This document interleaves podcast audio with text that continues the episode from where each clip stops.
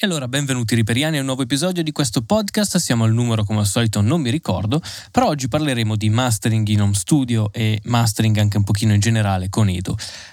Vi consiglieremo sicuramente un po' di plugin, sicuramente un po' di buone pratiche, ma anche qualche cattiva pratica che sono quelle che di solito faccio io in mastering. Bando alle ciance e vi lascio la sigla. E allora eccoci al 19° episodio, come mi ricorda il buon Edo. Buongiorno. Buongiorno. Scusate per la voce. Buongiorno, grazie. Grazie di esserti svegliato la domenica mattina. Purtroppo queste sono le uniche orari in cui riusciamo a trovare il tempo libero di fare questo podcast, che però vedo che sta piacendo al canale, quindi perché fermarsi? Perché mollare quando si può continuare a svegliarsi presto la domenica mattina? Allora...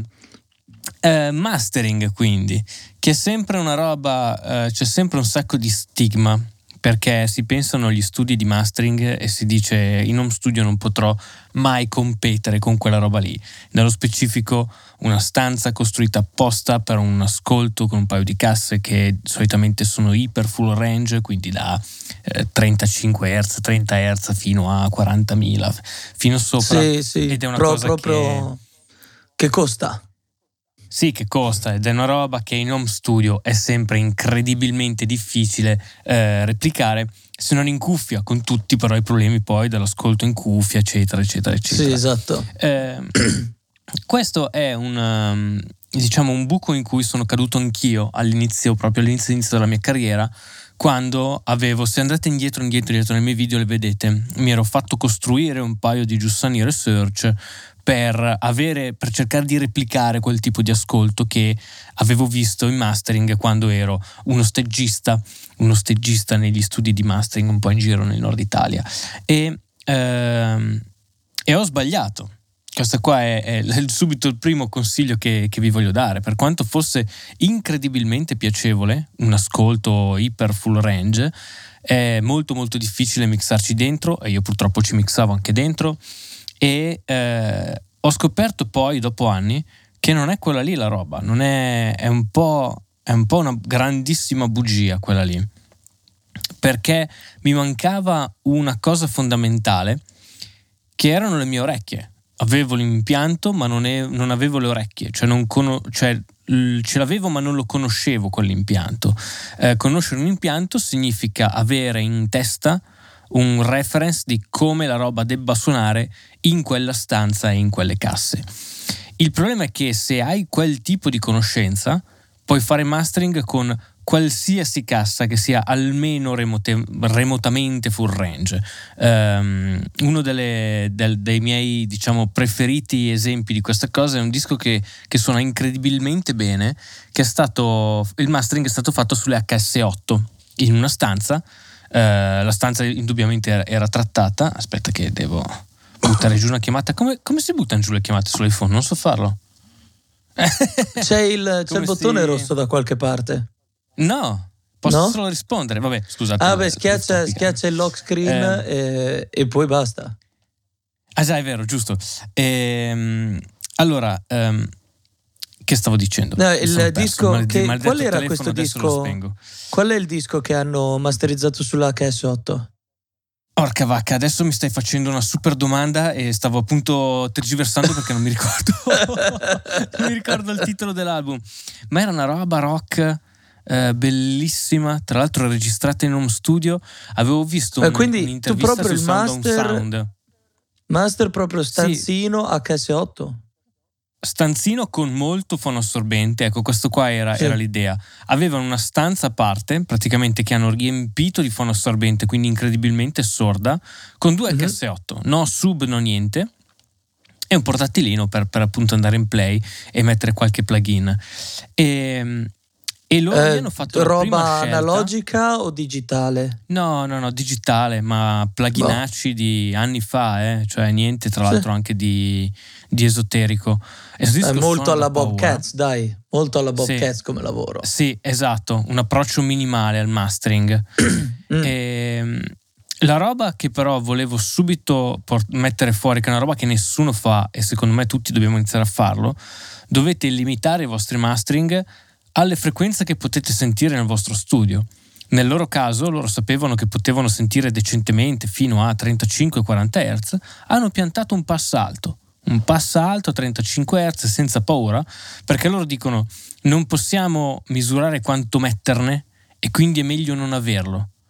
Sì, quello assolutamente. È stata una scelta un po' aggressiva, che però da quando ho iniziato a farlo anch'io ho sbagliato molto meno le robe, perché sono errori che ti ritrovi a fare ma non li senti, giustamente. Se tu invece tagli quella roba lì, tanto non vi serve.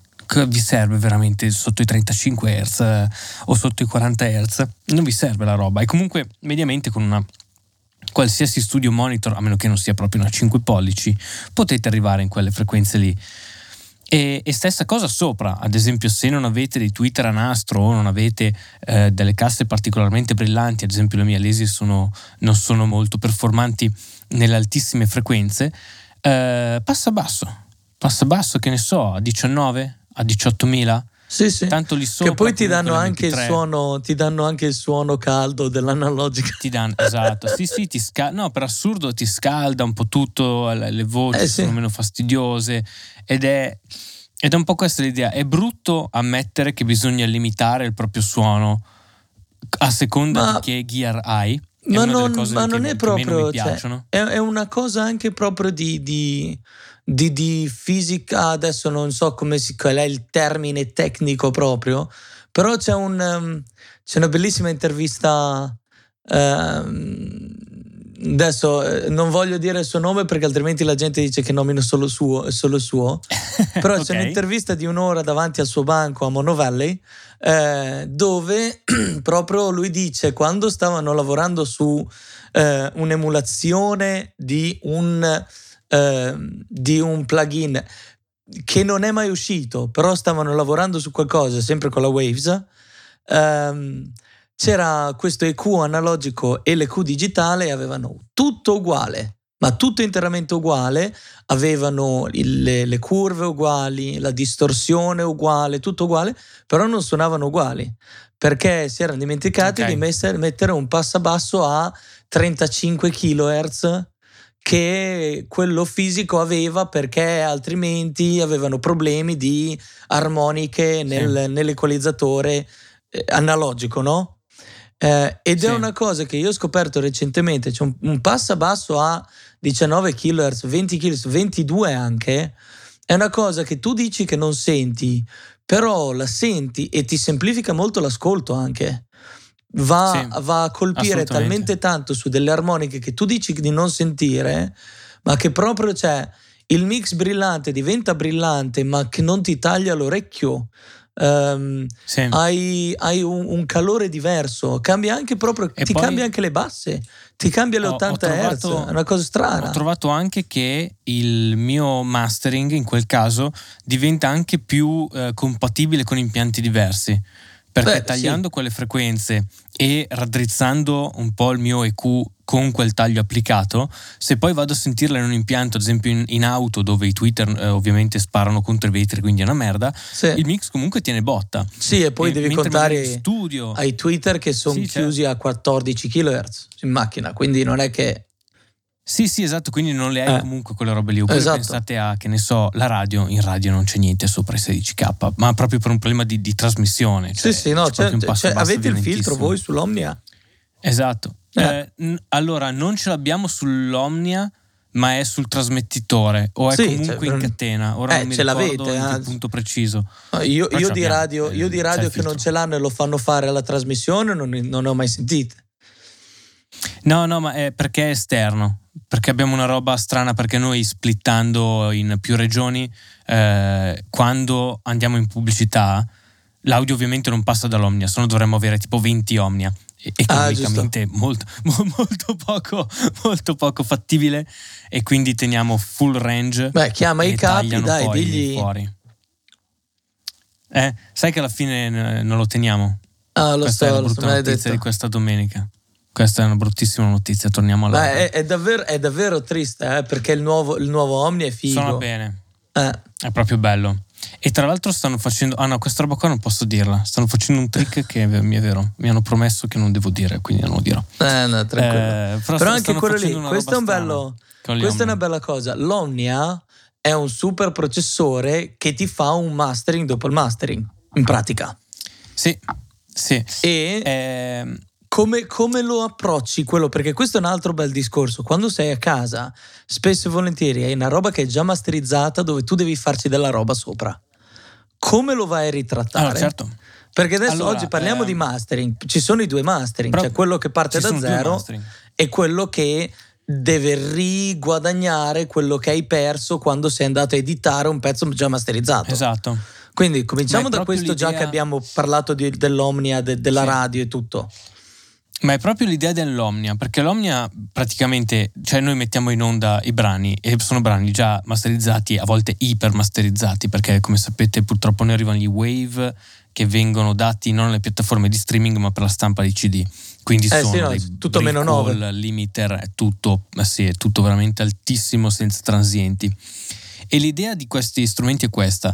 La prima roba, cioè la prima domanda che tra l'altro dovete farvi anche voi quando fate mastering è: dove andrà questa canzone?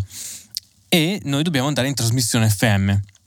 La trasmissione FM ha tutta una serie di problemi proprio tecnici, come li ha ad esempio lo streaming in MP3, come li ha lo streaming in MP3 su YouTube o su Spotify o su un CD o su un vinile. Quindi la prima domanda da farsi sempre quando ci si siede a fare mastering è: dove va sta roba? Qual è la sua destinazione? Dopodiché bisogna domandarsi il che cosa sto mandando a quella destinazione. In quel caso specifico ci sono tutta una serie di strumenti per ridare dinamica al suono e poi per assurdo ricompattarla in modo più uniforme. Quindi cosa significa? Ad esempio l'Omnia ha un declipper praticamente, che cerca di ridare transienti alle cose che sono molto schiacciate. Faccio un esempio: in home studio state lavorando con un beat che è già stato masterizzato e voi ci avete registrato sopra. Avere un declipper o dei transient designer o quello che adesso sto usando moltissimo ultimamente con l'ML4 dell'MCDSP, cioè com'è che si chiamano? Un expander, nel senso di un upward compression. Cioè, sì, che poi è un expander, è la stessa cosa. Che poi è un expander, sì. Praticamente che quando il segnale supera la threshold, al posto di venire compresso e abbassato, viene alzato. E quindi vai a ridare un po' di dinamica che hai perso. Che quella è roba che bene o male, se non sbaglio, lo fanno tutti multibanda. Quindi tutti multibanda possono andare in sono delle robe. Ci sono dei multibanda free, credo forse la Melda o qualche altra compagnia che hanno... Melda lo fa, sì. Ci sono dei multibanda free. Agli altri. Basta che invece fare il range in negativo, fate il range in positivo. Lo fa in positivo. Perché il multibanda lavora, hai una threshold, hai tutto, però quando hai il range è o meno tot dB in negativo, quindi il range di compressione, quanto va a comprimere, o va in positivo e il range di quanto espande in positivo. Sì, sì. È una di quelle cose che manca l'Xcomp di Reaper, che se non sbaglio non fa. Non vorrei dire una cagata, ma l'Xcomp non ha il range in positivo. Esatto, sì, sì. Aspetta che controllo, perché già che ci siamo. Però sì, perché è tutto... No. Lo fa? Lo fa... Ah no, già è vero, l'ho fatto anch'io qualche volta, non lo uso mai però. Lo fa come cosa, ma devi andare con ratio negativa, credo. Ah, ok. Ah già, è vero. Se metti la ratio negativa, allora lavora al contrario. Perché, no, ma te lo dico perché mi ricordo perché lo fa, perché io ce l'avevo sul mix degli Actions. Ti ricordi il contest con solo plugin di Reaper? Ah, è vero. E io era una cosa che a quel tempo facevo un bordello con i multibanda di usare un expander sulle chitarre. E c'era della gente che diceva: come hai fatto le chitarre suonavano di merda. Io non ho niente sulle chitarre, avevo un chorus in parallelo per le pulite e avevo quello lì sul bass delle chitarre, basta. E di sicuro l'ho usato come expander, di sicuro. Poi comprimi le basse e espandi le medie. Sì. Sicurissimo. Sì, per cercare di ridare un po' di dinamica al tutto. Sì. Cosa che si fa anche sempre con tutto il brano. occhio. Tenere sott'occhio le basse. Quando un brano è già masterizzato non vuoi andare a toccare quelle bassissime. Puoi lavorare con il resto, però le bassissime io non le tocco mai. No, è difficile. Forse, guarda, se le vado a toccare è perché sto mettendo un transient designer sulle basse, perché sto rifacendo un mastering dopo. Perché sennò rischio di schiacciarle troppo. È rischioso. È molto difficile, è molto rischioso, è molto delicato. Però purtroppo se ho un mastering di un mastering, che purtroppo appunto in uno studio succede, cerco di ridare un pochino di frizzo alle basse prima di ricompattarle poi col mio. Sì. Poi diciamo che continuando nella catena, l'Omnia poi diventa abbastanza standard, cioè ha un EQ, ha un multibanda, ha 5 bande se non sbaglio, 6, non mi ricordo più perché la 5 e la 6 sono linkate, vabbè, una roba del genere. Stereo expander ovviamente per allargare il suono, ad esempio, e lì poi ci sono 1 milione di modi di fare stereo expander in modo che il mono non si rovini. Ad esempio c'è una modalità che è praticamente un delay strettissimo sulle medio-alte frequenze e non sulle basse. C'è un altro invece che fa degli EQ a pettine che sono sfalsati tra left e right, quindi praticamente hai dei piccoli EQ metti da 2 o 3 dB e sul left e di là ce li hai a specchio, al contrario. Molto larghi, no? Sì, certo, stretti no, perché sennò fai con filtering e fai un casino. Però ci sono questa specie di EQ che sul left metti, se sul left stai bucando le 3000, sul right le sta pompando e viceversa, magari a 5000, poi a 10 e a 12. Dopo di questo poi ha limiter clipper, quindi poi torna comunque poi a ridare compattezza al tutto, a tirare fuori i transienti, perché poi c'è un problema di trasmissione che non puoi accedere a un certo tipo di livello, se no dai fastidio alle radio di fianco a te. Sì, no, l'escursione di dB, sì. Devi stare stretto. Come frequenza, devi stare stretto, esatto.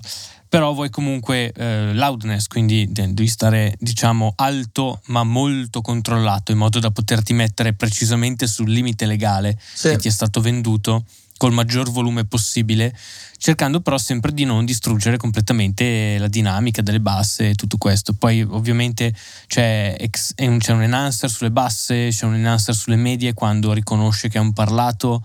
Perché sono molto intelligenti con le macchine qua adesso, riescono a capire quando è una canzone e quando invece è entrato lo speaker, riescono a capire tante cose e adattano il loro processing a seconda di cosa succede e di cosa entra. Ci vai a smanettare tu con i settaggi di quella roba là o gli metti in qualche preset? No, l'Omnia no. L'Omnia non me lo fanno toccare, non mi fanno giocare. No, sai, perché loro comunque vendono un suono e hanno i loro tecnici che via remoto, via Team Viewer vanno dentro a fare. Anzi, no, penso proprio via IP. No, IP, non c'è bisogno di Team Viewer. Vanno dentro a pasticciarci loro da remoto, ma fanno bene perché sai sono come quelli che vendono le macchine e poi tu la usi in prima e dici non va un cazzo, tu dici non sei capace di usarla, o il tipo che ti ripara il banco e poi tu dici no aspetta che cambia una roba, tiri via un canale e strappi il cavo, quella roba. sì quelle robe lì, quindi loro sono d'accordissimo su sta roba, che poi penso che loro siano incredibilmente più preparati di me, quindi non vado troppo a pasticciare su robe in cui era piuttosto per una cosa tipo magari lo speaker vuole, o la direzione vuole un certo tipo di suono per lo speaker, allora quando entra in modalità speaker tu gli vai a fare un EQ di un certo tipo che però per la musica non funziona, quelle robe là no, allora guarda, su quella roba qua ad esempio siamo molto in difficoltà al momento tra voci, musica e studi diversi, che è un bel discorso perché si ricollega molto anche al mastering appunto in home studio, che il problema è questo: abbiamo uno studio con gli SM7B che sono incredibilmente comunque mediosi nella loro configurazione di come li abbiamo configurati ora, e invece abbiamo un altro studio a Milano dove abbiamo i 414 che sono incredibilmente smiley di EQ, quindi con le medie molto più bucate, e già questo non si sposa bene. Mi ricordo che tu dicevi avevate un problema grosso perché suonavano diversi. suona molto diverso. Il problema è che se faccio un EQ per svuotare l'SM7 e farlo assomigliare a un 414, gli speaker poi in cuffia impazziscono perché non sentono presenza nella voce e quindi fanno molto fatica a parlare, tendono a parlare. Sono abituati ai 414 loro, cioè, quello è il problema. No, non è quello, che adesso è un bel po' che abbiamo l'SM7 e si sono abituati a quel mid punch che hanno, che rende la voce molto presente. Ok, quindi adesso il problema è il contrario, allora. Il problema è il contrario, perché appena li togli le medie dall'SM7 non riescono più a lavorare. Se vai a spingere le medie invece sul 414 è molto fastidioso, è incredibilmente fastidioso da sentire. È brutta come cosa da fare. È un microfono talmente delicato che se spingi le medie, soprattutto poi con gli EQ insomma digitali del banco e non con magari una roba un pochino più bellina, però non è che abbiamo i maghi EQ in diretta per spingere le medie, e quindi abbiamo questo tipo di problema. Un bel Vintec, un bel Neumann, ci metti un bel EQ loro e sei a posto. Sì. Il problema è che quel tipo di problema qua che stiamo affrontando ora è una cosa che mi è capitato di trovare in home studio, quando ad esempio hai che ne so, una voce con un EQ in mix magari non a postissimo, che compete con una base che invece magari è ok, e che però era stata pensata magari per un altro tipo di voce. Io sento spessissimo quello. Mastering. Sì, è vero, cioè che la nuova voce che è stata registrata in home studio non è compatibile né con l'arrangiamento né con le Q della base. Oppure addirittura anche lì, proprio che cioè, il beat che tu hai comprato e poi vuoi registrarci sopra, però hai il microfono sbagliato che non suona bene, oppure la tua idea di come la tua voce deve suonare è quella lì. Io lo vedo anche in live tantissimo, cioè tipo hai le voci super brillanti nelle basi e poi mi arrivano le tracce, sono tutti dei synth super brillanti e io dico tu vuoi sentire super synth elettronici e vuoi sentire tutti i cori super, super fighi, però io cioè, ho solo dei 15 kHz sopra altri 15 kHz sopra altri 10 sopra altri 12 e non sai dove mettere le robe. No, non ce la faccio. Magari in un pezzo lì super masterizzato ce la fai, però io come stem a mixare su un impianto che non è che sia che cosa, cioè mi dai un L-Acoustic, spendi 50.000 euro per comprare un A-N-Array e io te lo faccio suonare, però cioè, è lì, però non funziona. I mastering adesso spesso e volentieri c'è il problema proprio che non hai la preparazione dallo 0 al 10, non segui con l'idea di questo deve andare là, questo deve suonare cos'ha. Hai proprio il problema di questa è la mia voce, la piazzo sopra quella base perché mi piace quella base. Non c'è un pensiero dietro. No, per risolvere, io ad esempio in quei casi qua, quando magari non puoi neanche fare quello un po' stronzo che glielo dici, cerchi di farglielo sistemare in mix, ma purtroppo lo devi fare, in quei casi ti può salvare solo il multibanda. Penso che sia l'unico strumento nel tuo toolbox un multiband che possa darti una mano. Un multiband in sidechain anche, che può, ad esempio, tu cosa fai? Boosti ad esempio sulle medie della voce, quindi quando senti quella roba lì, cioè, il multiband reagisce di più. Dipende molto da quello che devo fare, però tipo spesso e volentieri ho copio la stessa voce più volte, per dire, per avere più mandate parallele in sidechain. Cioè, sono casini su casini con filtri e robe varie, perché se hai una voce super brillante, una base super brillante, ho bisogno di fare spazio per le S, per l'intelligibilità sugli 8K e i 6K, quindi devo avere delle campane belle strette che quando parte la voce di uno sulla S o sulla P o su quei 5K super boostati nel sidechain che va da una parte all'altra, ho la base che scende e poi devo avere le medie bustate nella voce e le medie che un pelo si tolgono magari su 1,5 kHz, no? 1.5. Io su questo sto usando tanto il Track Spacer. Il Track Spacer però mando la voce verso gli strumenti che competono troppo con la voce. No, io sto parlando di proprio ho una base left e right. Io sto parlando di quello, cioè ho solo quello lì. Allora lì devi andare. Certo. Sì, il track spacer funziona. Io non ce l'ho come plugin, devo ammetterlo, mi dispiace. E non so neanche se ho i soldi per comprarlo. Cioè, quant'è che costa il track spacer? No, non è. Io l'ho beccato poco, Ah, davvero? Veramente poco, solo che l'ho provato, ho visto che a un certo punto lo stavo usando tipo sempre, ho detto ok, ma è il momento di comprarlo. No, ma è proprio, cioè, alla fine poi fa la stessa cosa, però il discorso è purtroppo è sempre quello che se hai una cosa che deve stare in mezzo a un'altra e non hai fisicamente lo spazio, devi farcelo.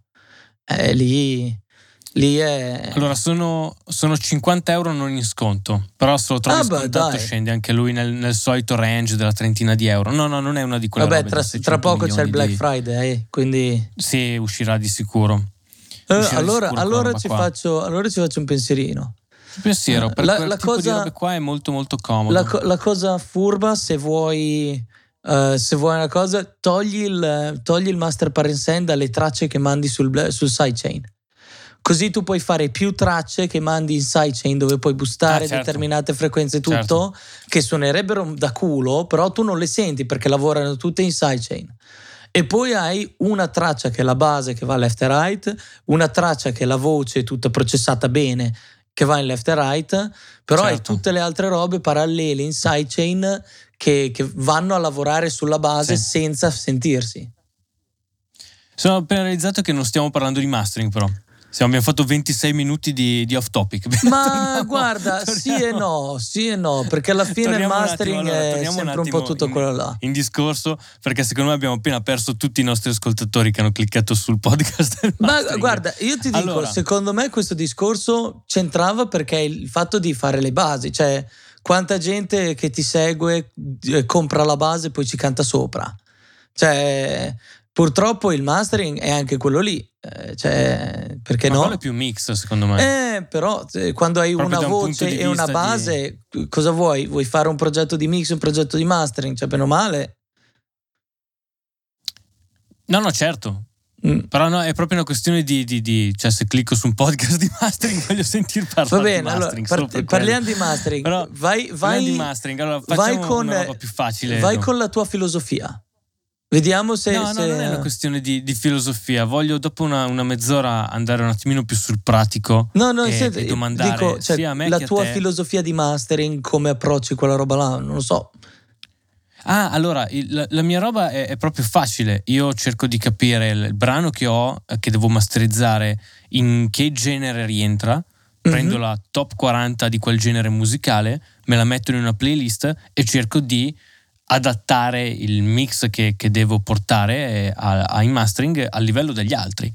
Il mio è sempre un adattamento agli altri, perché riconosco i miei limiti di ascolto, perché non ho un impianto da 300.000 euro, di attrezzatura, perché non ho uno studio di mastering con 1 milione di robe, quindi non riesco ad essere proattivo e creare un sound da zero che sarà corretto. Le robe, è una roba che so già che non posso arrivare a fare.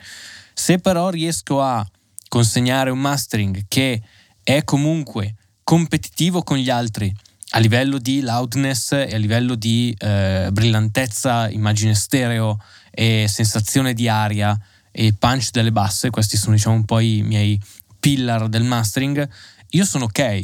Cioè, per essere un mastering di un home studio ho raggiunto il mio obiettivo, non mi metterò mai a fare... No, cioè non avrò mai l'arroganza di dire sta roba suona meglio degli altri. Beh, è impossibile da fare in home studio, perché non hai, secondo me, un ascolto abbastanza critico per farlo, o dell'attrezzatura abbastanza, diciamo, raffinata per poter avere l'arroganza di dire faccio un mastering così perché è meglio. È una cosa molto pericolosa da fare in home studio ed è il motivo per cui cerco sempre, nella mia, diciamo, eterna battaglia contro la pomposità del fonico italiano medio, capisci i tuoi limiti. Cioè, nel senso, se stai facendo un mastering non in una stanza da mastering, fai il tuo compitino di portarla in competizione con gli altri, non strafare. non straffare perché non ne hai non hai la stanza per farlo. Detto questo, però, anche i fonici di mastering più famosi, pochi lo ammettono, ma quelli che lo ammettono poi sputtano tutti gli altri. Che ne so, ad esempio la Massey, la prima roba che fa quando arriva in studio, prima che arriva il cliente in studio, è ascoltare i dischi degli altri, cioè sedersi, resettare le proprie orecchie, quindi ascoltando alcuni dischi, e poi da lì iniziare a lavorare. E quello è un altro modo per comunque fare quello che faccio io, cioè di comparare il master che sto facendo comunque con la competizione. Diciamo che non sono più gli anni in cui c'era ancora tanta ricerca nel mondo del mastering, perché si sentiva che c'era ancora del limite di miglioramento, e quel limite di miglioramento lì è finito finché non cambieranno i dispositivi da cui ascoltiamo musica. Cioè non posso andare a spingermi tecnicamente oltre nella qualità delle mie catene, perché tanto poi finisco su un MP3 in una cuffia da €2 presa ai cinesi, se finisco in una boombox Bluetooth o in un impianto di una macchina che, cioè ragazzi, avete le casse dentro nelle portiere dove volete andare. Ed è brutto da dire, ma il pubblico audiofilo di cui tutti hanno paura, che dicono ma poi il mio disco non suonerà mai lì, che cazzo te ne frega onestamente. Cioè è una porzione di mercato talmente bassa e mediamente talmente distante anche dall'idea di home studio che non fregatene. Cioè fregatene completamente, non è quello il tuo pubblico. È per questo che, come all'inizio di questo podcast ho detto, concentriamoci sulla destinazione. Sì. E bisogna però capire qual è la tua destinazione, e non è quella. Cioè se mi dovesse arrivare un album, qualcuno che mi chiede devo fare il mastering di quest'album e sento che è una roba acustica super delicata che vuole essere audiofila, sono io il primo a dirgli guarda, sei nello studio sbagliato, non sei nello studio giusto, devi andare a capire chi è il tuo obiettivo finale e mixare per quella gente lì. Quello che registra la musica classica che ha registrato per Philips ed Ecca per dare una vita, che oggi non ho neanche un nome, mi arriverà Seberic, sì. Lui poteva avere dei super monitor mega super ultra fighissimi in studio per bilanciare le orchestre, ma alla fine lo fa nelle B&W. Perché? Perché le B&W sono la cassa più diffusa negli audiofili che comprano quel tipo di dischi, ed è una scelta super intelligente, ed è il motivo per cui io consiglio la JBL Go in studio. Cioè senti il tuo mix nella JBL, senti il tuo master nella JBL Go come suona, sentilo nelle cuffiette della Apple, sentilo nelle cuffiette della Samsung. Cerca sempre di non perdere di vista la destinazione. Dopodiché il come ci arrivo a quel suono lì diventa molto meno importante, perché non è che apro una sessione di mastering e dico ok, negli studi di mastering hanno un EQMS, poi un compressore, poi un multibanda, poi un limiter, e poi quindi metto questo ed è la mia base. E io parto sempre da zero, non parto da un preset, diciamo, di mastering di plugin, di catene, perché la mia idea è ok, sento il mio mix, sento il mastering degli altri e mi faccio la domanda: cosa manca? Sono troppo basso? Gli diamo un po' di gain.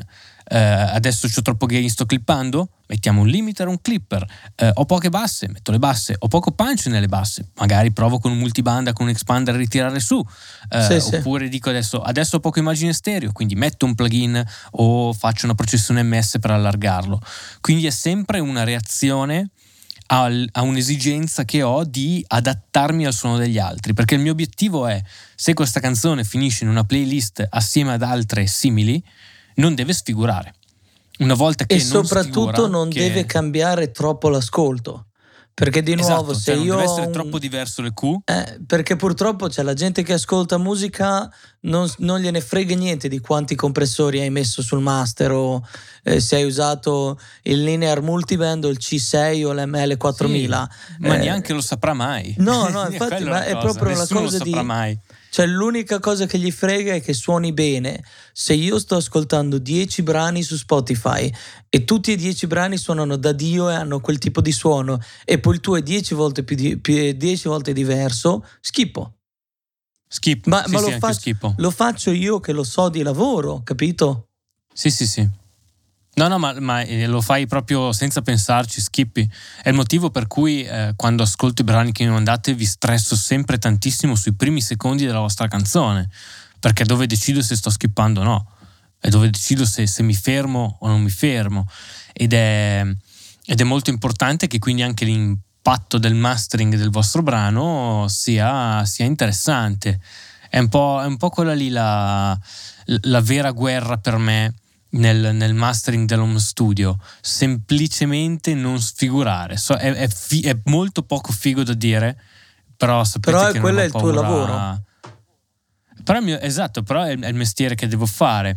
Mentre sai, quando ho avuto la fortuna di andare molte volte in mastering, ad esempio a Milano o in altre strutture, con dei prodotti di miei clienti, andare a fare il mastering fuori. E lì la psicologia è completamente diversa. Lì la psicologia è l'idea di...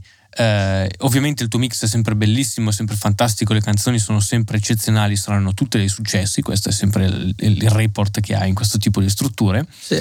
E loro gli danno quest'ultima passata di cera per far luccicare la macchina con le loro super attrezzature, ed è un po' l'idea di aggiungere valore al tuo mix più che correggere tecnicamente, più che, cioè loro cercano di fare quello, di tirargli mediamente una blastata di volume in modo da renderla competitiva con le altre canzoni che passeranno in radio, e però ho sempre un po' quella sensazione lì, non di risoluzione dei problemi come invece faccio spessissimo io in home studio, e anche se arrivano dei mix con dei problemi sono molto meno propensi a sistemarteli, semplicemente ti danno una passata attraverso la loro selezione di hardware super modificato, unici al mondo, per dare valore al tuo brano.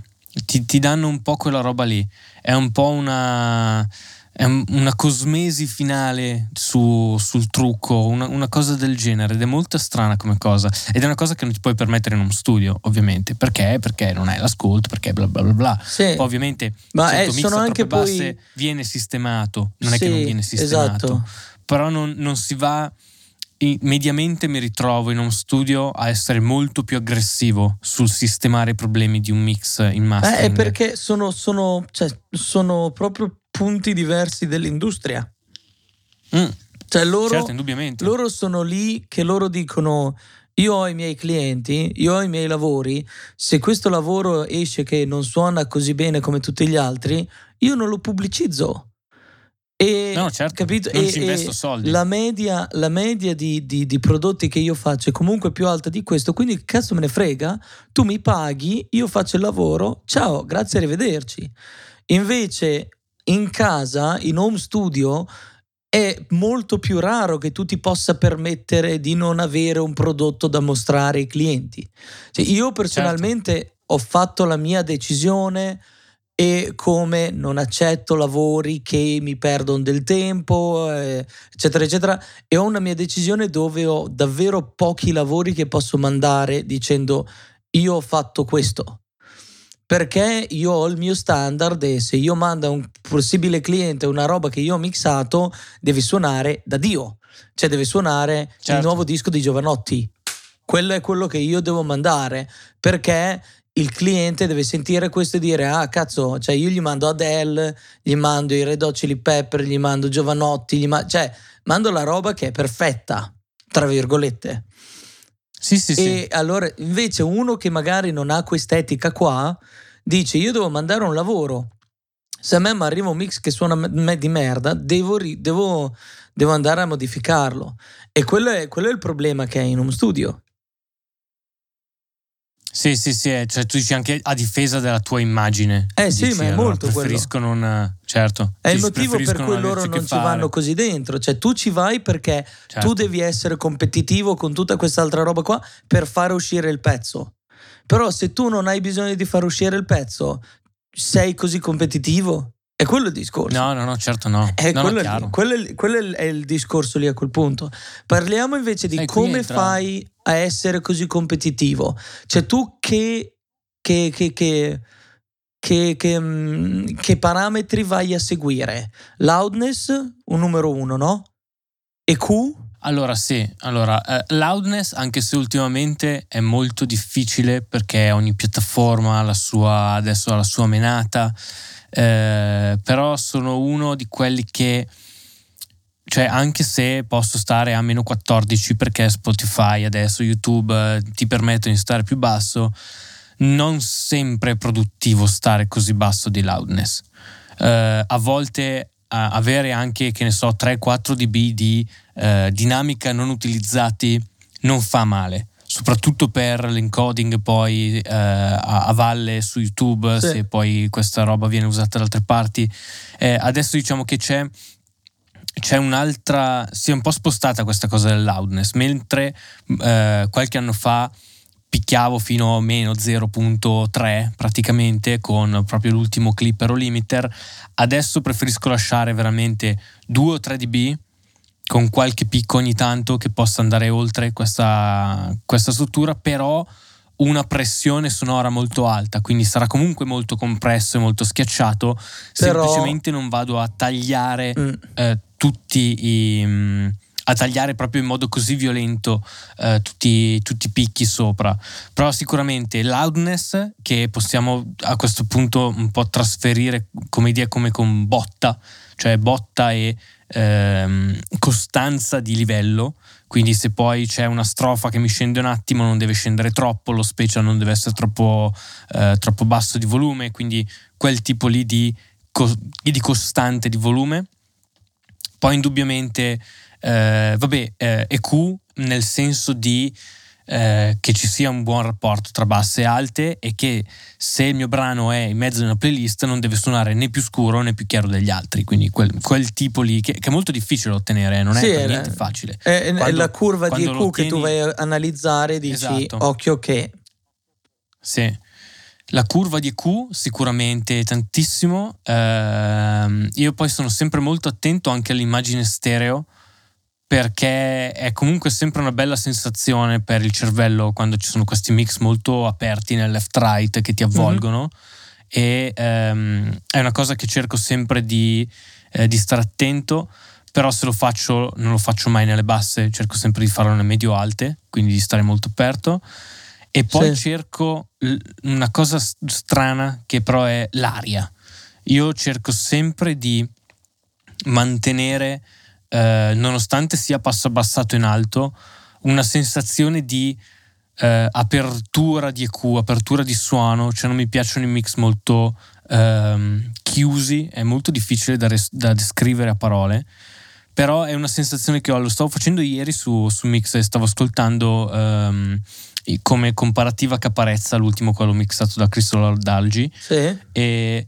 E lui aveva proprio quel tipo di suono lì, molto arioso, molto molto aperto. Lui ha 2 Pultec a 16. Sì, vedi, quella roba lì. A volte, ad esempio, trovo che andando a comprimere un po' la zona tra i 100 e i 200 Hz mi restituisce un po' di quell'apertura, che è un po' quello che ho fatto nel video, quello l'ultimo di Franco 126. Se vai un po' a togliere o a schiacciare in quella zona si apre un po' il tuo mix, e poi ovviamente in MS cerco sempre di sistemare il base e voce, cerco sempre di avere comunque una voce bella piantata in centro, che si senta bene, che sia ben compressa e intelligibile. Quello è sicuramente uno dei miei pilastri del mastering, cioè se poi, anche se il mastering suona benissimo e tutto, ma la voce risulta un po' nascosta e tutto, preferisco magari perdere un po' di stereofonia, quindi tirare giù un po' il side e avere un segnale mid più incisivo, in modo che le parole della canzone riescano poi ad arrivare al loro pubblico. Però mediamente i miei pilastri sono questi. Il mio check finale è che se faccio una B con le altre canzoni simili, se non sento differenze sono arrivato, posso stampare, posso tranquillamente mandare il tutto. Non sono uno che mette riverberi in mastering di solito, a meno che non ce ne sia incredibilmente bisogno. Se li metto sono sempre passaltati proprio dai 1000 Hz in su, quindi è, ma non è una cosa che faccio spesso. Questo è un po' quello che cerco in un mastering, e ovviamente se invece è un brano più dense cerco con i tempi di rilascio, se sto facendo delle compressioni o del limiter, di mantenere la sensazione di groove, che è una cosa che molto spesso si perde in mastering, perché se si hanno dei tempi di rilascio troppo veloci vai a recuperare troppo velocemente la loudness dopo, ad esempio, il colpo di kick e di snare, e perdi quella sensazione di bounce che magari il brano aveva. Questi sono, direi che è tutto. Questo qui è quello che guardo poi alla fine in un mastering in home studio. È molto interessante. Cioè è un approccio molto diverso dal mio, è per questo che sono interessantissimo. Quindi tu praticamente tu ti fermi quando il brano dici, e l'unica differenza è che il brano che io sto masterizzando non è lo stesso brano che io sto ascoltando. Quella deve essere l'unica differenza che tu senti. Cioè se suonano diversi, sì, è perché, esatto, sono canzoni diversi. Perché sono canzoni diverse, però ho raggiunto hanno lo stesso target, livello lì. Sì, esatto, perché è molto interessante. Certo, lì poi è molto difficile scegliere delle canzoni che possono essere simili alla tua, se non è, magari, se è un prodotto pop, se è un prodotto più sperimentale, è difficile trovare delle robe che possano essere molto simili. Perché lì è dove la mia tecnica ha la sua, diciamo, parte più pericolosa. Se sbagli i brani di riferimento, fai di quelle puttanate incredibili, e lo fate, non è che non le ho fatte, o perché magari, che ne so, il cliente mi ha detto mi piacerebbe che suonasse come questa, allora tu ti prendi quella perché te l'ha detto il cliente, ma quella canzone non c'entra niente con quello che stai facendo, e quindi poi vai a fare delle scelte sicuramente non ottimali. Però se riesci magari ci perdo anche un po' di tempo, cioè fa parte proprio del mio processo di mastering cercare un pool di canzoni che mi piace come suonano, che sono simili. Fortunatamente in questo periodo musicale è molto facile trovare qualcosa di simile a quello che si sta facendo, perché c'è talmente tanta musica online che non sappiamo più dove metterla. E quindi però è proprio una parte anche spesso anche dispendiosa di tempo del mio processo di mastering, però al momento mi sta servendo bene, diciamo. Sto facendo delle robe che hanno senso. È molto interessante.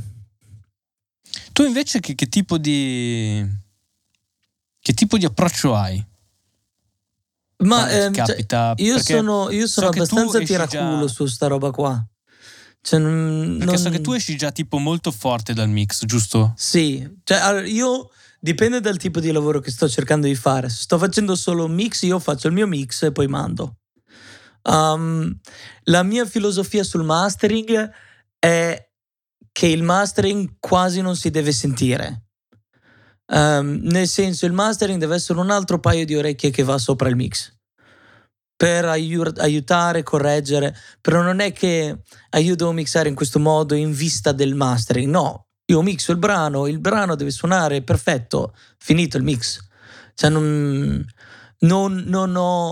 sento la necessità di dire lascio un bordello di dinamica così me lo schiaccia il tipo che fa mastering, perché dopo, schiacciando tutto, vai a sballare anche dei volumi tra le cose, perché ci sono problemi di frequenze, quindi la voce, che è anche comunque come volume alto, si schiaccia perché stai schiacciando le alte, perché hai bisogno di controllare un attimo i picchi su dai 6K in su, e allora perdi tutte le S, e allora devi andare di nuovo in mix a tirare su ancora di più la voce, e diventa una stronzata alla fine, perché entri nel circolo di devo ristampare il mix perché il mastering deve cambiare della roba. No, il mastering è io faccio play, se suona bene io stampo, cioè se suona bene io non faccio niente, se non suona bene vado a correggere quello che non suona bene. Quindi sì, se c'è bisogno, quello che fai tu io lo faccio,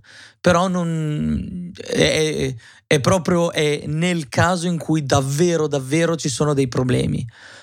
Io in mix tendo a essere già abbastanza compresso, tendo a essere già abbastanza pompato, diciamo, come mio mix. Compressioni parallele, compressioni in insert, saturazioni, ne ho già abbastanza. Diciamo che già in mix io ascolto il reference e quindi cerco già di essere abbastanza, tra virgolette, competitivo, nonostante io abbia già fatto la mia scelta di avere il mio suono. Quindi io il mio template, che so il suono, ascolto il brano e dico come posso applicare il mio suono a questo brano.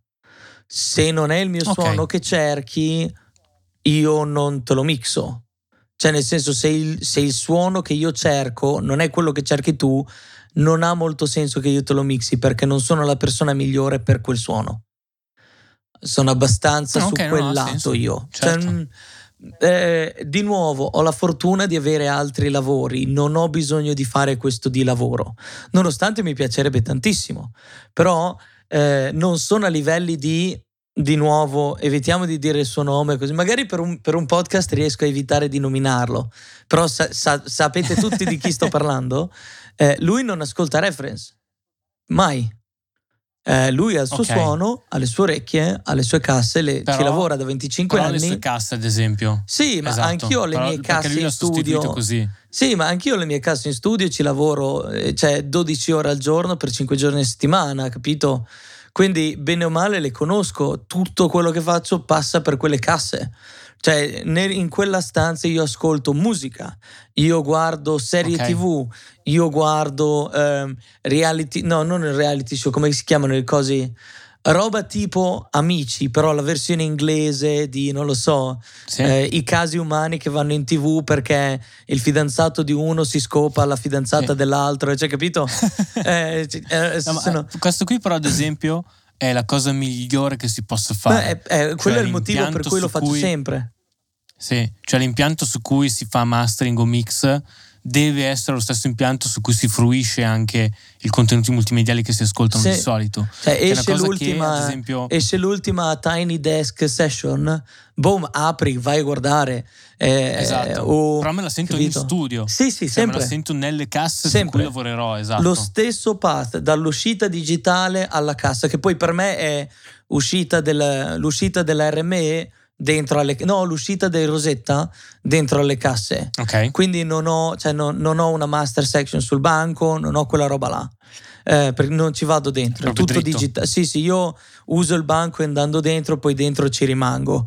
Quindi però il suono dei Rosetta e il suono delle Presonus io ce l'ho su qualsiasi cosa, quindi conoscendolo abbastanza sono abbastanza sicuro del mio suono e lavoro. Ogni giorno ho o una band che viene a registrare, o un cliente che devo mixare, un cliente che devo masterizzare, roba per la radio che devo editare, quindi il suono che esce è anche abbastanza costante come timbro, capito? Poi il tipo di plugin che uso io è il tipo di plugin che facilita il mio suono, quindi io sono molto più orientato sull'avere il mio suono, che sia mix o mastering.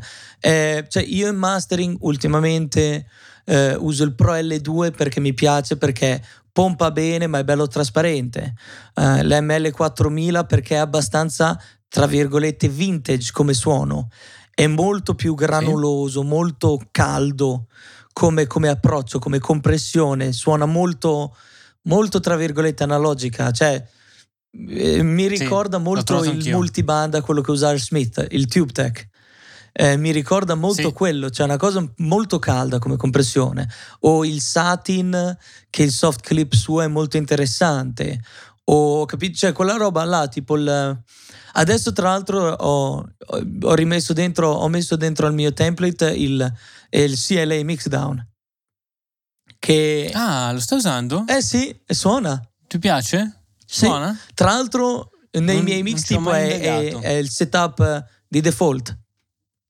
Nei miei mix è proprio è il primo plugin ed è setup di default. Ho aperto il plugin, suonava bene. Ho tolto il NIV della T-Rack. Cos'è, un EQ?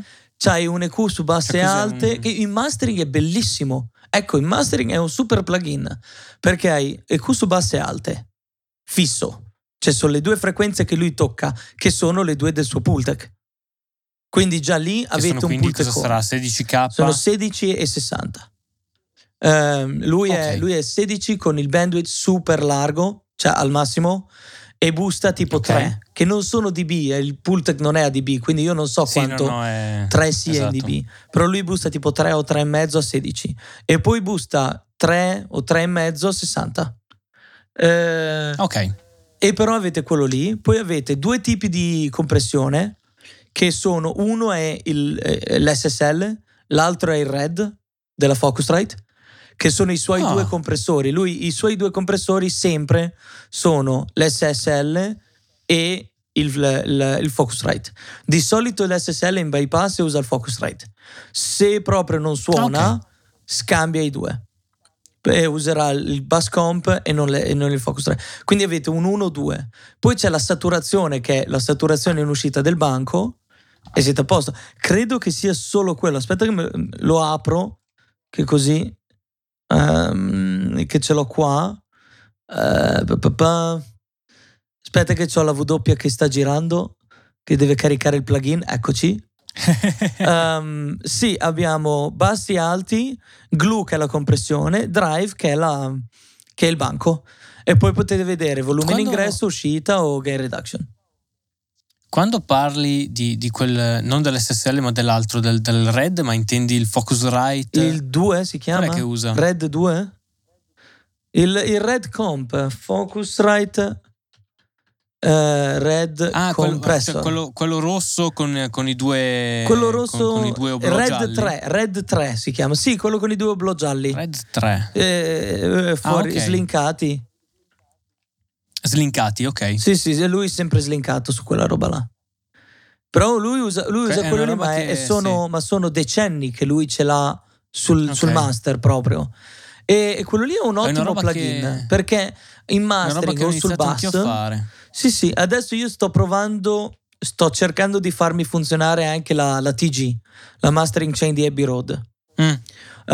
Sono cose che io sconsiglio molto, senza l'S, io consiglio molto di avere uno di questi plugin e provarli quando fate mastering, per avere giusto una cosa di dire questo è il mio suono, trovate qualcosa, perché quello che ti spinge a dire voglio raggiungere una cosa o l'altra è la cosa di dire ho un suono che mi piace, cioè rimanere sempre che tu dici io devo suonare come questo, devo suonare come quell'altro, dopo non avete un'entità, che va benissimo perché tipo tu ci vivi su questo, cioè tu, quello è il tuo lavoro, certo. Quindi lì è una cosa. Se invece uno vuole fare del mastering non puoi avere un'entità che non è lì, devi essere te, cioè devi vendere come lo studio che dici tu a Milano, sì, che hanno quelle tue tre macchinari custom, e come fai a venderti se i tuoi macchinari custom fanno quello che fanno tutti gli altri?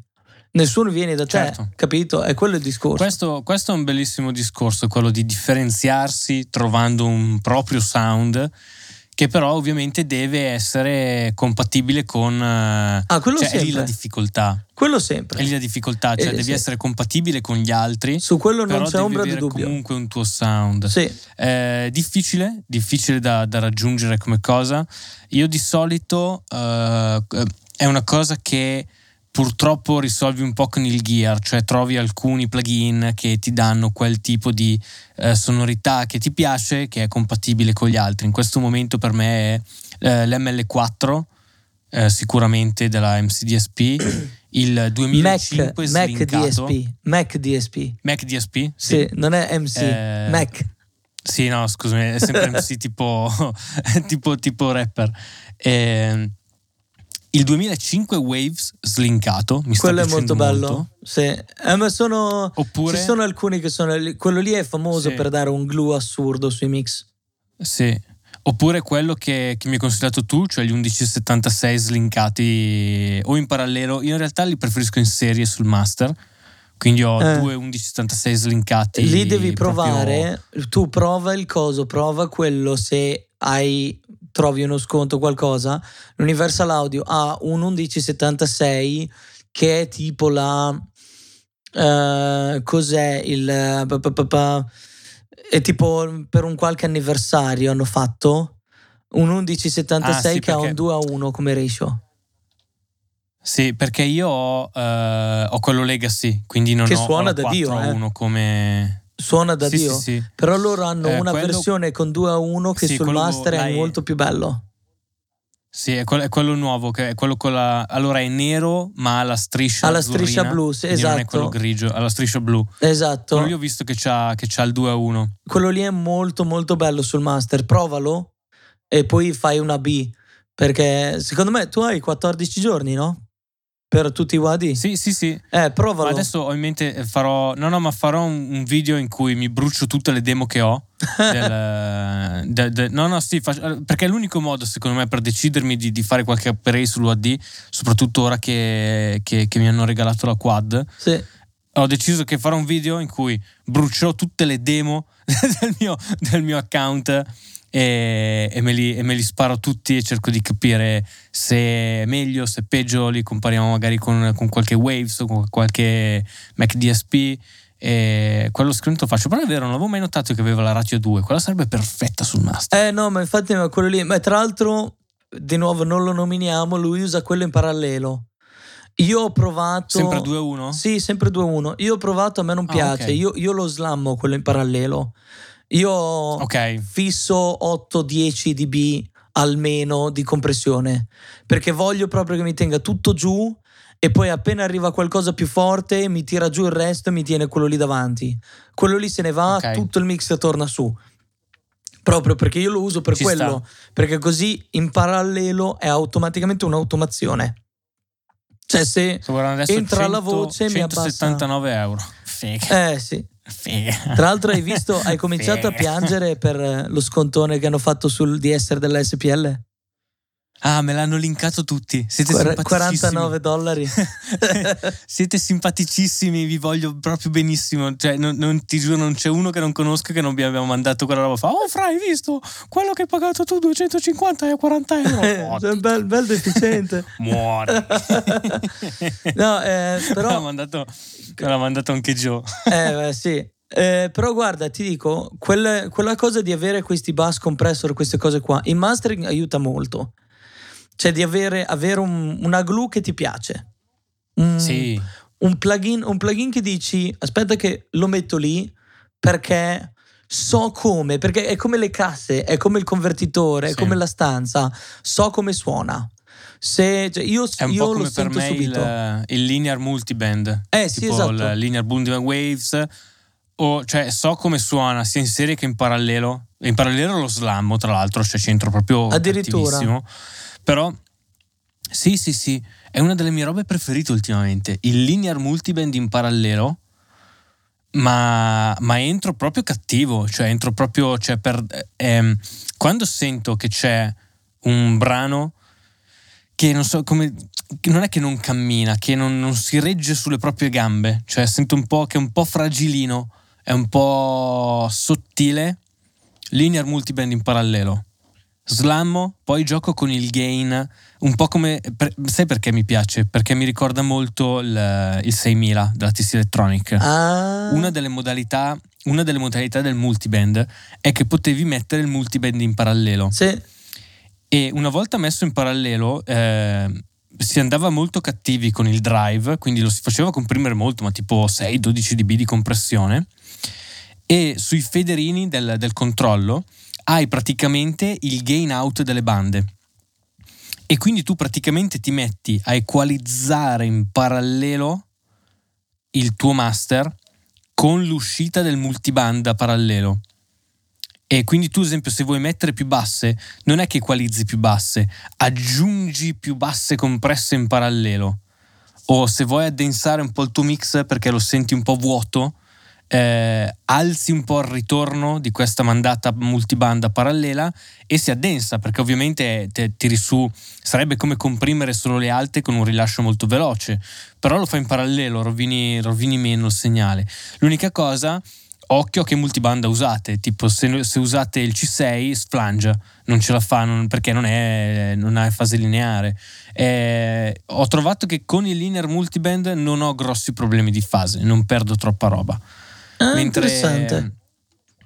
Sì, mentre con altri multibanda non riesco a fare quel gioco qua in parallelo, perché probabilmente o hanno dei crossfade tra le bande che non sono i R3, che è il super, sono i crossover super lineari, o hanno una risposta comunque che sposta troppo le fasi. Sento proprio che mi si rovina l'audio, cioè tipo la prima roba che sento, la voce va fuori fuoco, il kick diventa più molle, mollo subito quella parallela.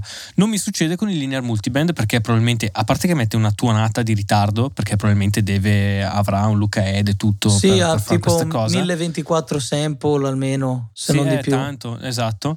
Però fortunatamente, sai, Reaper compensa, non come altre DAW, freccettina gratuita a tutti gli altri. Ti puoi mettere lì in parallelo e praticamente avere questo equalizzatore in cui però puoi decidere anche quanto è denso ogni banda. Quello mi piace sempre molto ultimamente. Questo devo andarlo a guardare. Quello è un bel trucchetto.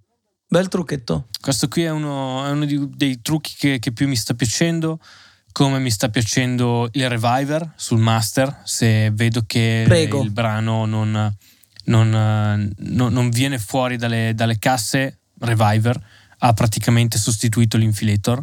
È bello, sai, è molto bello. Il Sonox è molto bello, però tende un po' a pasticciare. E invece il Reviver, no. Il Reviver è pulito.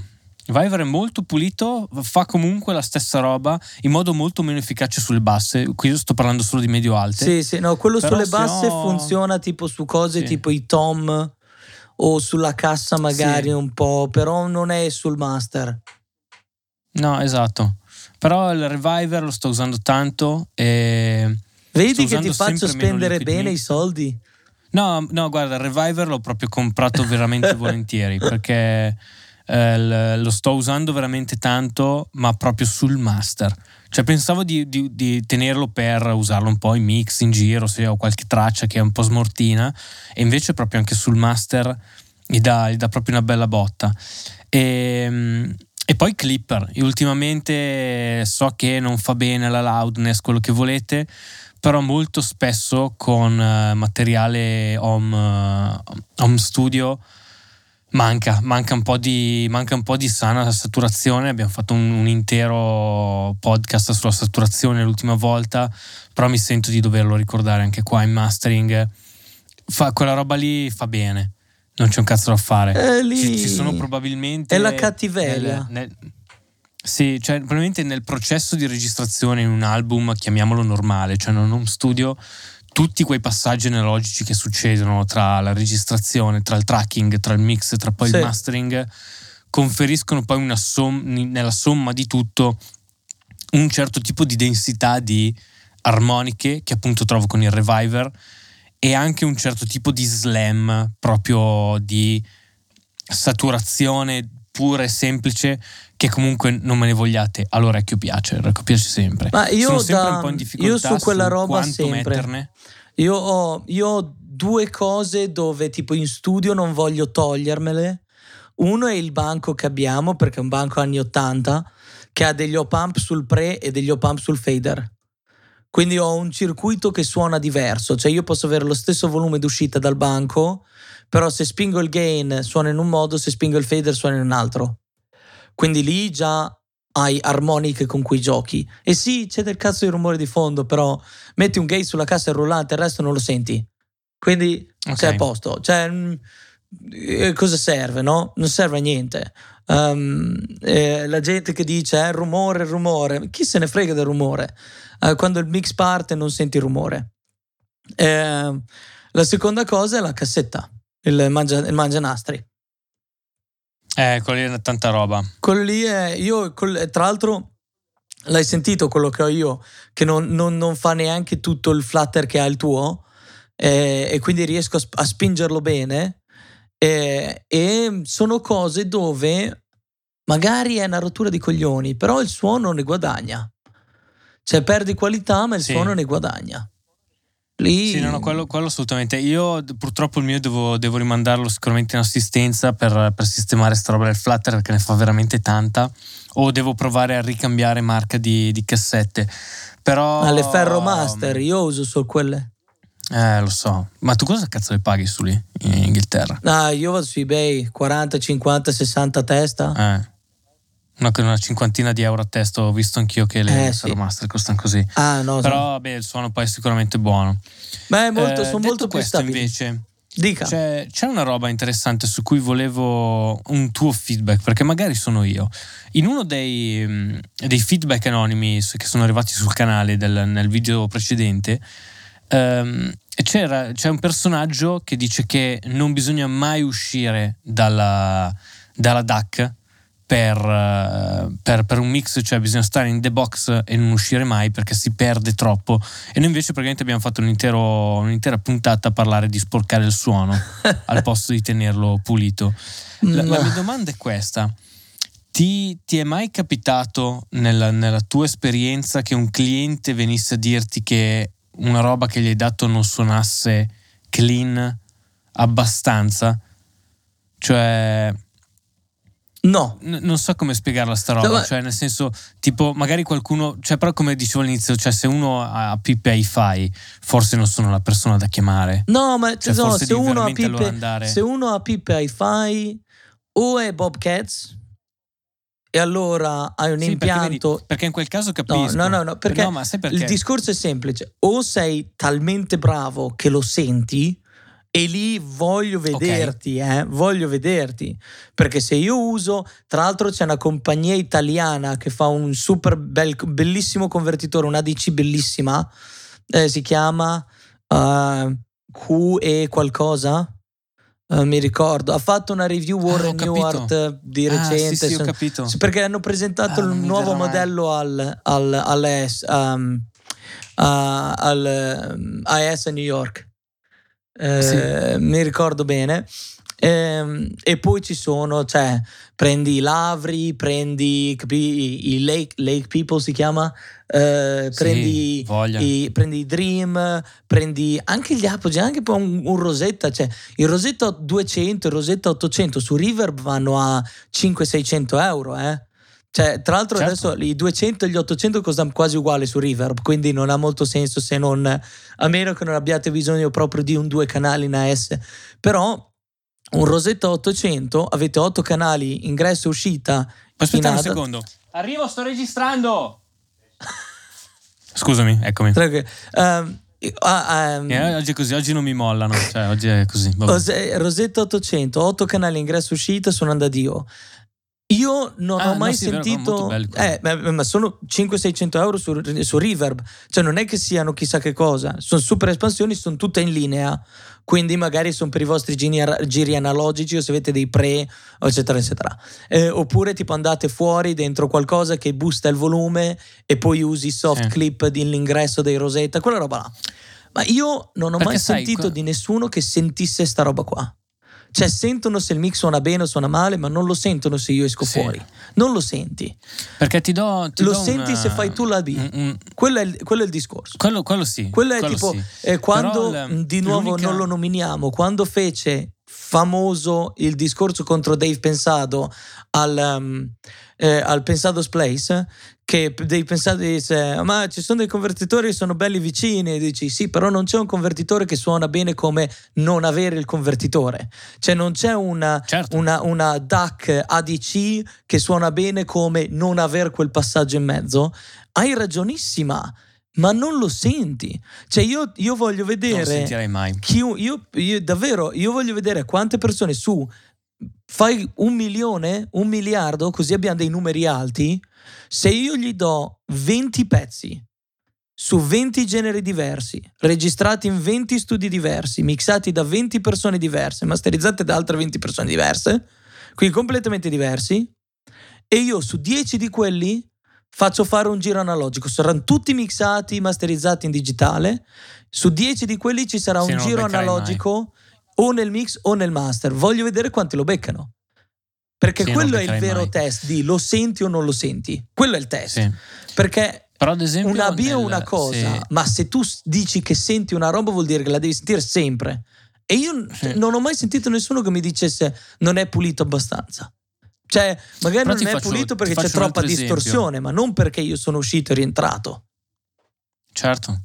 Ti faccio un esempio, tipo quando stavo da Barzan, lui invece aveva deciso per questa cosa di non avere convertitori dall'inizio alla fine, ma in tutto il processo del suo studio. Quindi lui una volta che registrava dai preamplificatori digitali, tutto il mix era in digitale e tutto il mastering era in digitale Esebu, perché lui aveva il System 6000, aveva il Vase EQ, sì, il Vase DSR, sì, tutto digitale, faceva tutto digitale senza mai uscire poi alla fine, ed era incredibilmente apprezzato dagli audiofili, dalle cose di classica, perché lì è dove effettivamente quel tipo di catena può avere senso, perché hai zero distorsione sui picchi, quindi sì, se hai un pianoforte incredibilmente dinamico, una voce lirica molto particolare, o che ne so, o quel tipo lì di giro, funziona molto.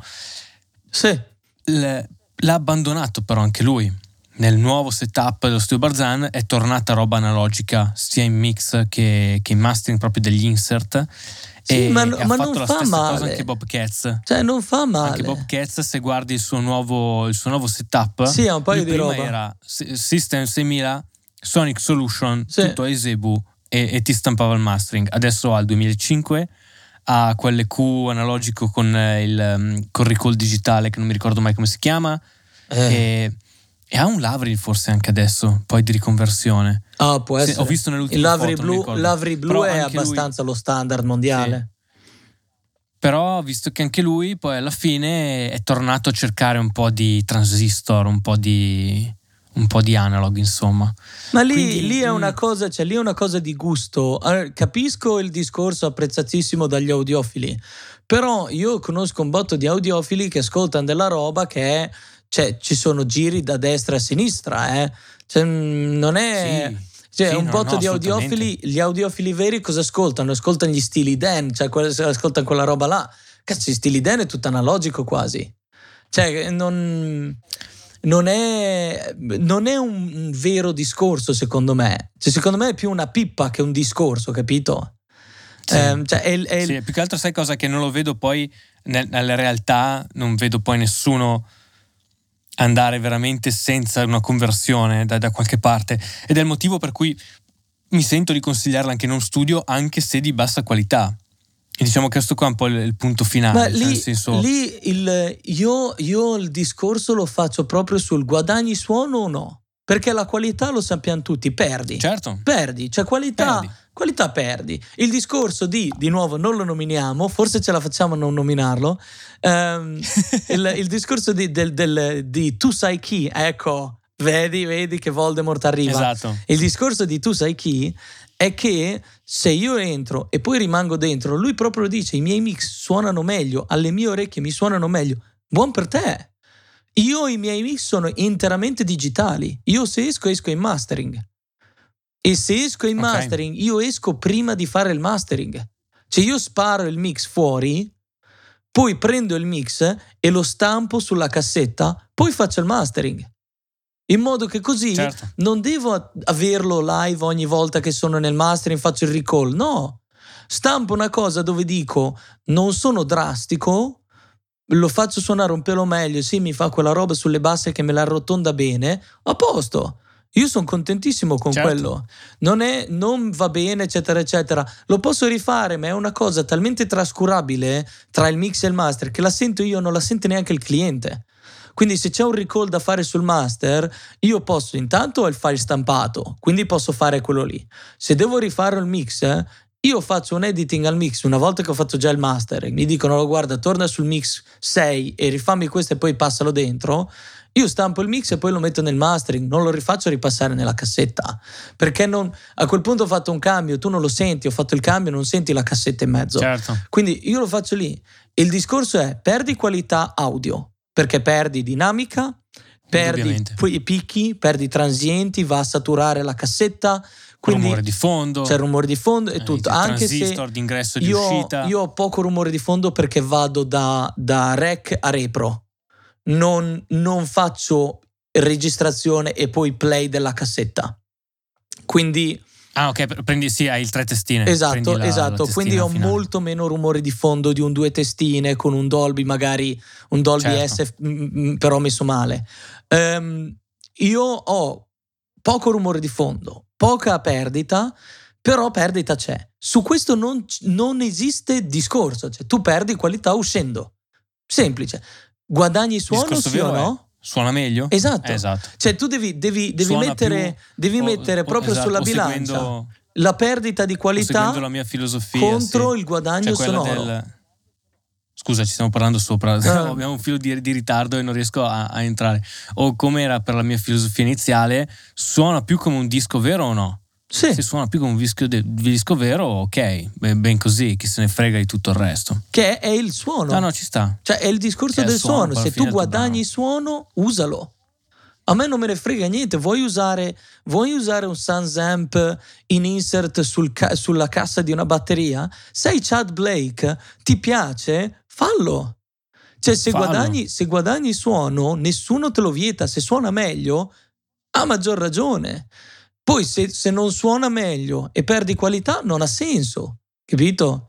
Cioè come la cosa dire esatto. Avere il sommatore analogico magari valvolare, che tra l'altro parlavo con Tony Larkin la settimana scorsa e dice che il sommatore valvolare della TLA è tipo uno dei prodotti che lui odia di più di tutta la catena TLA e lui l'ha fatto semplicemente perché vende un botto.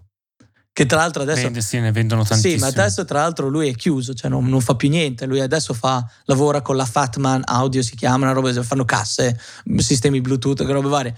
Però faceva sputtanare e mi ha detto, io quello lì l'ho fatta perché tipo ne ho fatti 2000 e li ho venduti in 2 settimane. Era una cosa, cioè tipo... Però anche lì vedi, lo capivo, guarda, quella roba lì dei sommatori... Potevo capirla qualche anno fa. No, io non l'ho mai capita. Ableton Live, no. Logic, che comunque sommavano male. No, io non l'ho mai capita. Capirlo, no, io non, ma ora no. Non lo capisco più. Io anche lì, Logic sommava male. Logic aveva il suo suono. Basta. Aveva il suo suono, sì ma anche Ableton aveva il suo suono. Sì, faceva cagare, ma aveva il suo suono. Ma di nuovo, tu dici, sei sicuro che faceva cagare? Perché io ho della roba, io ho dei pezzi che se ti dico li hanno mixati su Logic, con la somma di Logic tu dici, ah cazzo! No, capito? No, certo, cioè, sai cosa? Tu lo usi come suono. Come hai il sommatore era MIV e usi quel suono, usi il suono di Logic. Adesso vai tu, scusa. Era molto difficile in AB però rinunciare a quel suono lì. Sì. Cioè quando sentivi il tuo mix in Ableton e poi il mix fuori dicevi cazzo, cosa qua è molto meglio. Non so se poi l'ascoltatore finale l'abbia mai apprezzata questa cosa, molto probabilmente no. No, è quello il discorso. In fase di processo creativo era molto difficile da dire no. Adesso invece onestamente non sento più. No, cioè... non si sente. Cioè se tu guadagni suono e sei contento, usalo. Però il cliente te lo sentirà. Io ho fatto l'esempio prima, 20 mix diversi, su 10 io esco fuori, voglio vedere quanti me li becca. Magari mi becchi uno o due, ma quella è casualità. Cioè non lo fai, non lo sai fare, perché non lo senti. È un'altra roba forte che abbiamo provato ultimamente era, va bene, allora usciamo con 4 coppie stereo nel sommatore e vediamo come suona. E poi abbiamo fatto la stessa roba passando solo il master nell'1-2, cioè quindi non sommava, non faceva, ma semplicemente entrava nell'1-2, usciva nell'1-2 ed era uguale. Sì, ma... Quindi sai quello che secondo me tanto guadagnavamo dal sommatore non era il sommatore, era il passaggio in analogico, esatto. Era la DAC e la DC e probabilmente l'elettronica di quei canali lì, che è un po' quello che poi facciamo col giro analogico o che fai anche tu con la musicassetta. Dai. Va bene, abbiamo fatto 1:23. Abbiamo già stressato tutti a sufficienza. Abbiamo già fatto incazzare troppa gente. Mi ha fatto incazzare un sacco di gente come al solito, però vuol dire che era un discorso interessante. Se non fa incazzare nessuno è una predica, se fa incazzare qualcuno è un discorso. Quindi se volete joinare il discorso ci trovate qua sotto nei commenti, cercherò di leggere e rispondere a tutti, oppure ci trovate su Telegram, non so a questo punto se invece ci troveranno su Discord anche. Stiamo cercando di spingere un po' un canale Discord per cercare di distribuire meglio le persone. Metti il link di Discord in descrizione. Metto il link, esatto. Se vogliono entrare. Cercherò anch'io di tenerlo acceso. Va bene, grazie Edo di esserti alzato anche questa domenica mattina, grazie a tutti di aver ascoltato questo podcast fino in fondo, sono Francesco e approvo questo messaggio. E buona giornata.